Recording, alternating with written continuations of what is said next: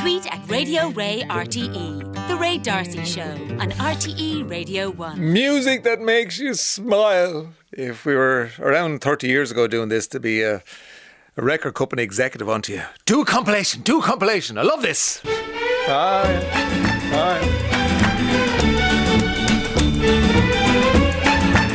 Of course, there's a tune wrapped up in memories. Tico's tune, best known as the theme tune on the Gay Byrne radio show. Yep. Good morning. And now, Sophie Ellis-Bextor's massive hit, Murder on the Dancefloor, is back.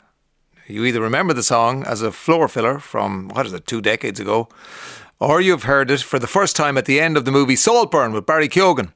In what they're calling the Saltburn effect, it has sent Sophie Ellis-Bextor dancing back into the charts. If you think you're getting away,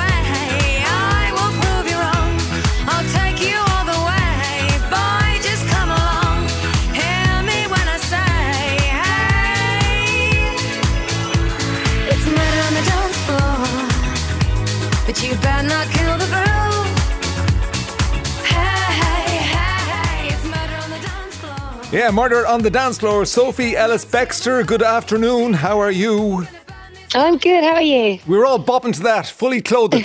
Fully clothed, that's the important thing. Okay. Well, on radio, how can anyone be sure? That's true, that's true. Great to talk to you again. And yes, you too. Yeah, this is doing amazing business.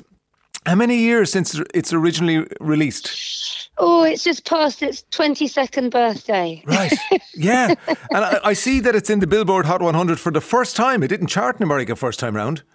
That's right, yeah. That's right, yeah. So this is brilliant. Okay. Yeah, and they're calling it the Saltburn effect. So will you explain that to people who don't know what the Saltburn effect is?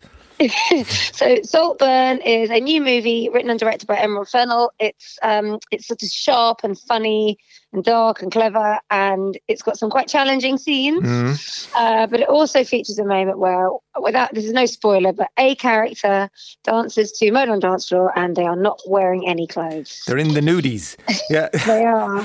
Because you 5 boys, what do you refer to it in your house? Is it the nudies, or what way is it referred to? Oh. I don't know what you like, just when they've got nothing on. Yes. Oh, no. The nudies would definitely work. I don't know if we have a set phrase. Right, okay. People will know, because we have an interest, because he's one of ours.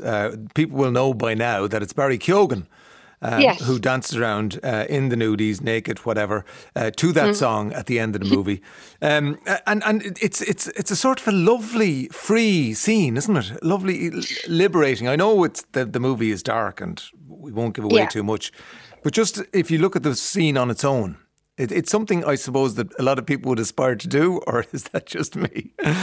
Well, I think you're right. I think there's a hedonism and a sort of ownership. It's someone being completely, I'm just going to dance and wander through this space and just be completely free in myself. I think you're completely right. Yeah. Emerald Fennell is the director. And would she have approached you and asked for permission to use the song? That's the way it works? Yeah, okay. That's exactly it, yeah. So talk us through that, the chats and what happened around that. So I got, basically you get always the same thing when something wants approval. So if you get a little synopsis of how the song will be used. And actually I didn't have tons of information. I just knew Emerald's name, the name of the movie, and the context of how my song will be used. So that it'd be the whole of the song and someone not wearing anything. Okay. And that was kind of it, actually. And so I thought, that sounds like fun. I kind of want to see that. And I knew that Emerald was talented and it was in safe hands with her. And then I sort of didn't really think about it much, actually, until I started hearing a bit of a buzz about the movie in the summer.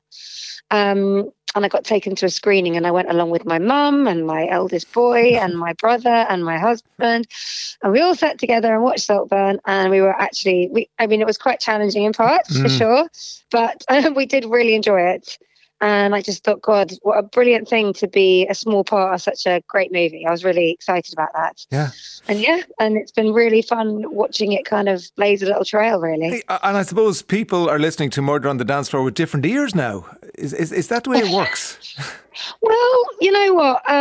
I think the great thing about having your music go out into the world and have its own adventures is that it sort of reflects it back at you, and then it tells me like other ways of seeing the song. And actually, I think that's really fun. I really enjoy that. And, you know, it's not the first time that Murder on the Dancefloor has been used to soundtrack someone, you know, who's maybe using a bit of deceit to get what they want, because that's what I did in the music video. You know, when I first did it, I was in the dance competition and I was being evil in order to win. So I think maybe it lends itself to that kind of sound. I don't know. That feel. Yeah, well, there's the juxtaposition of murder and dancing. That's, you know, I suppose. Yeah. There you go. So exactly. Are you all over the stats then for Murder on the Dancefloor? I do get sent things, but I have to be honest, I'm quite British about things. So sometimes when I'm getting lots of, you know, I'm used to things like, you know, you put something out and it's like, oh, it's not done quite as well as I hope, but that's fine. So when I get things where there's lots of like really impressive stats and they kind of global, I actually start feeling a little bit like, oh, you know, it makes me feel a bit overwhelmed. Well, here's one for you, which must be, you must delight in this, that on New Year's Eve, 2023 into 2024, your song, Murder on the Dancefloor, was streamed 1.5 million times. So people ringing in the new year, enjoying themselves, partying, 1.5 million of those were listening to your song. How cool is that? That is cool. That's a wonderful. I love that. That's really fun. Yeah. That's really fun. Yeah, thank you. And when you're having a busy moment, because I know you're a mother of five, it's a busy time. We spoke to you before during COVID when you were dancing around with the mirror ball. So, because oftentimes then, you know, Sophie Ellis-Bextor, the mom, more often than not probably takes over from Sophie Ellis-Bextor, the pop star or whatever. And do you daydream? Sometimes, do you have to daydream to keep yourself sane, I suppose, about the pop world? Well, actually, I think I've just always really liked the fact that I have quite a bonkers day job, and I get to, you know, go on stage and wear sparkly things and jump around. But then I like the fact that when I come home, it's all about family life and what's happening with the kids. And I think it's always been a really good antidote. Like, it sort of, you know, gives me like the opposite of that and gives me what I need, actually. Yeah. And as any parent will tell you, it's a very grounding experience. Yes. That's raising people. Kitchen Discos, we spoke to you about that during COVID, and you're going on the road again this year. All over Europe. Yeah, I'm travelling around Europe in March, so that's really fun. And then got a few more tours later in the year. And then, you know, a little bit of the unexpected maybe will come my way. I don't know everything I'm doing, so yeah. Okay. I'm open to adventures. And do you plan to come to Ireland? Oh, yes, please. Yes. I come over as often as I can. Okay, and would you invite Barry Keoghan on stage with you? Oh my gosh, that'd be fun. Yes, hands down. Yeah. I'm wondering, because you know the way they do things, was that blaring out? You know, you'd love to have been there just for the logistics of it. Apparently because they had to have speakers in every room. Oh, did they? Right, okay. Yeah. So it was all choreographed to the song, and he was dancing around to it while he was there. And you know probably from performing that the louder it is, the less inhibited you are. Well, and also, funny, the thing I heard was that Barry was he wasn't worried about the nudity, actually. It was the dancing that was more like, oh gosh, I'm not sure I can pull this off. So that's kind of amazing to me. And actually, I think he just went for it. Because there's a rawness about it, the dancing. He's obviously not a trained ballet dancer, but there's, as I say, there's something liberating about it. He's free, you know. It's hedonistic, the word you use. Absolutely. So this is great, isn't it? It's great what the world throws at you, you know. And you're, isn't it extraordinary? Yeah.